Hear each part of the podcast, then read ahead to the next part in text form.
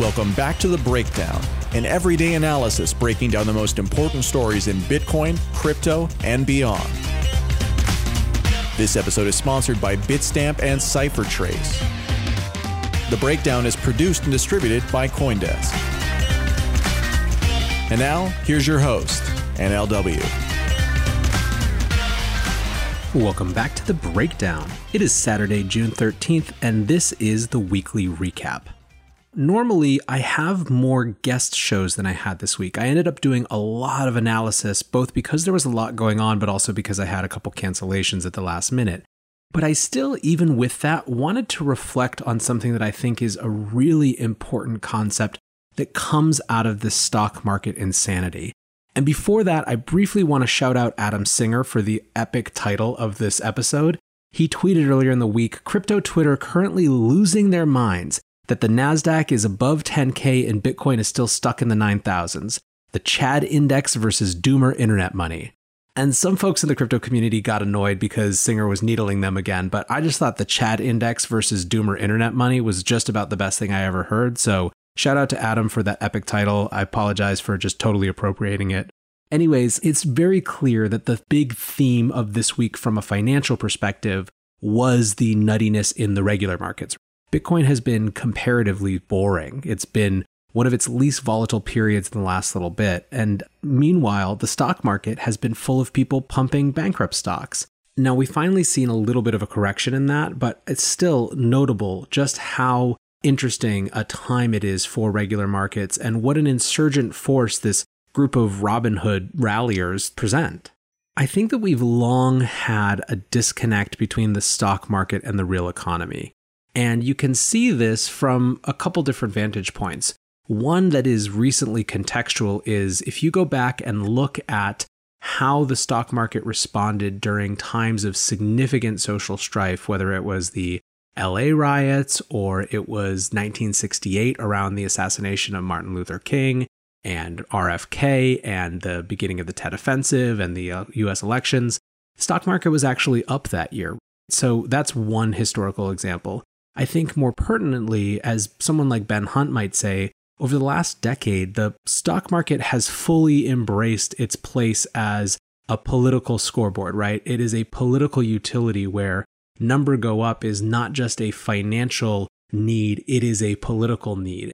In some ways, the way that I interpret this Robinhood rally is a new generation deciding to push that disconnect between the real economy and the stock market farther than ever.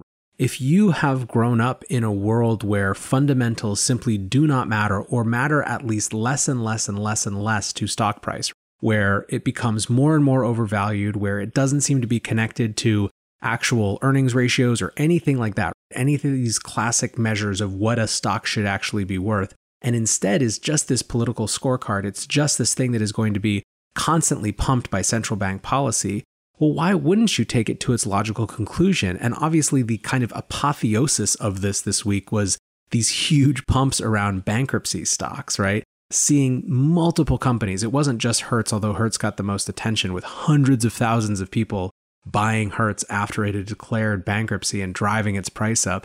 But it's kind of just a show of just what a game this is. And that I think brings me to three key points that I want to talk about.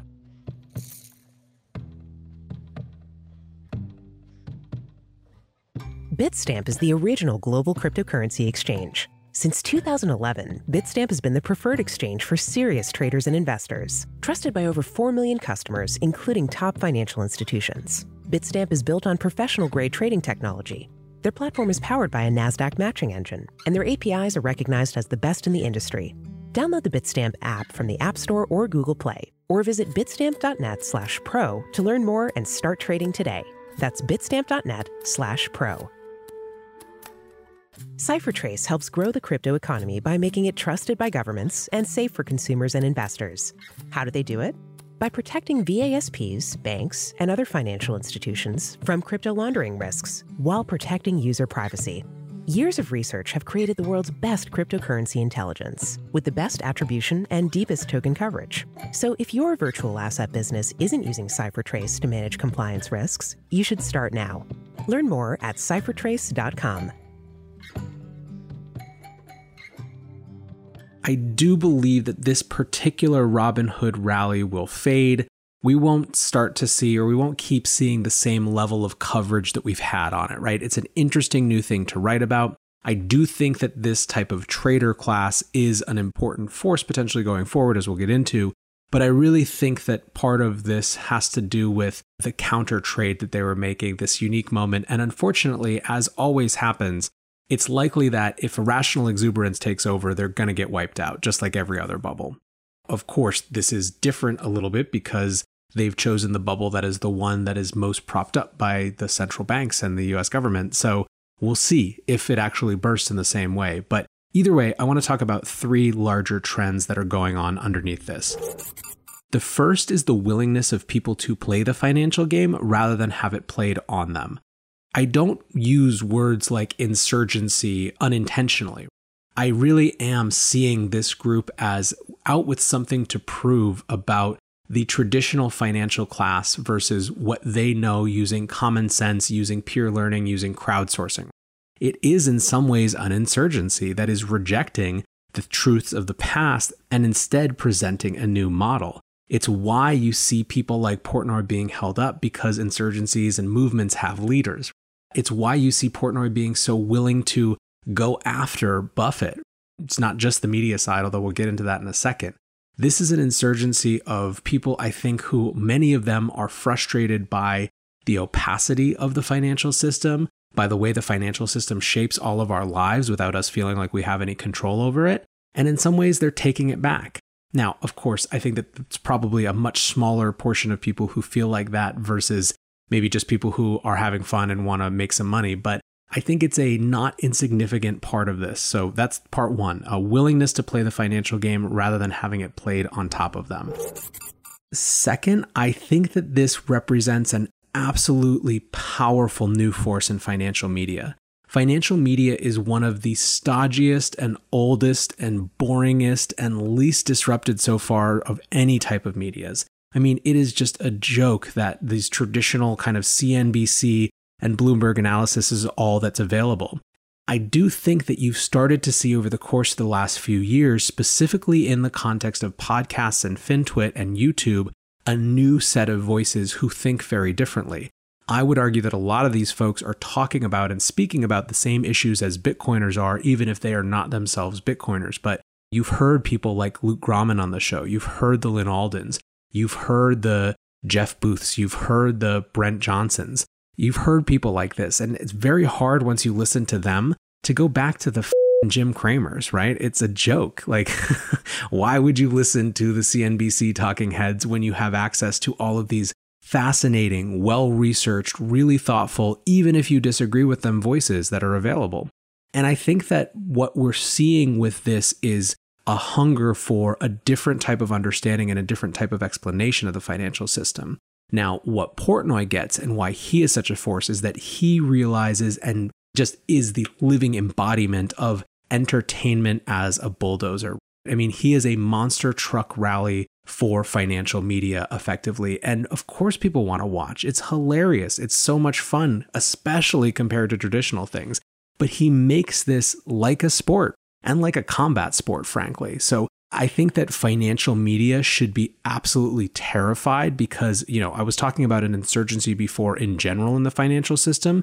But when it comes to where the disruption is going to happen first, again, I just don't think you can watch Portnoy and listen to the type of people that we have on this show and Pomp has on his and Quoth the Raven has on his and George Gammon has on his channel and go back to the crap that they're serving you. So that's part two of the mega trends that this is reflective of.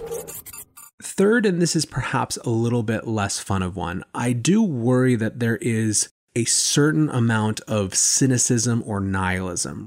The lie of markets was this idea of fundamentals. And as I mentioned at the top of this show, I do think that stock markets have been divorced from fundamentals for much longer than just this crisis. However, I do think that the idea that there should be some correlation, that companies shouldn't just be allowed to be zombie companies, that we shouldn't be able to make money off of bankrupt companies like that. There was a value system there that had a pretense, at least, of values And I think that we have seen the utter rejection of that in the way that this group behaves.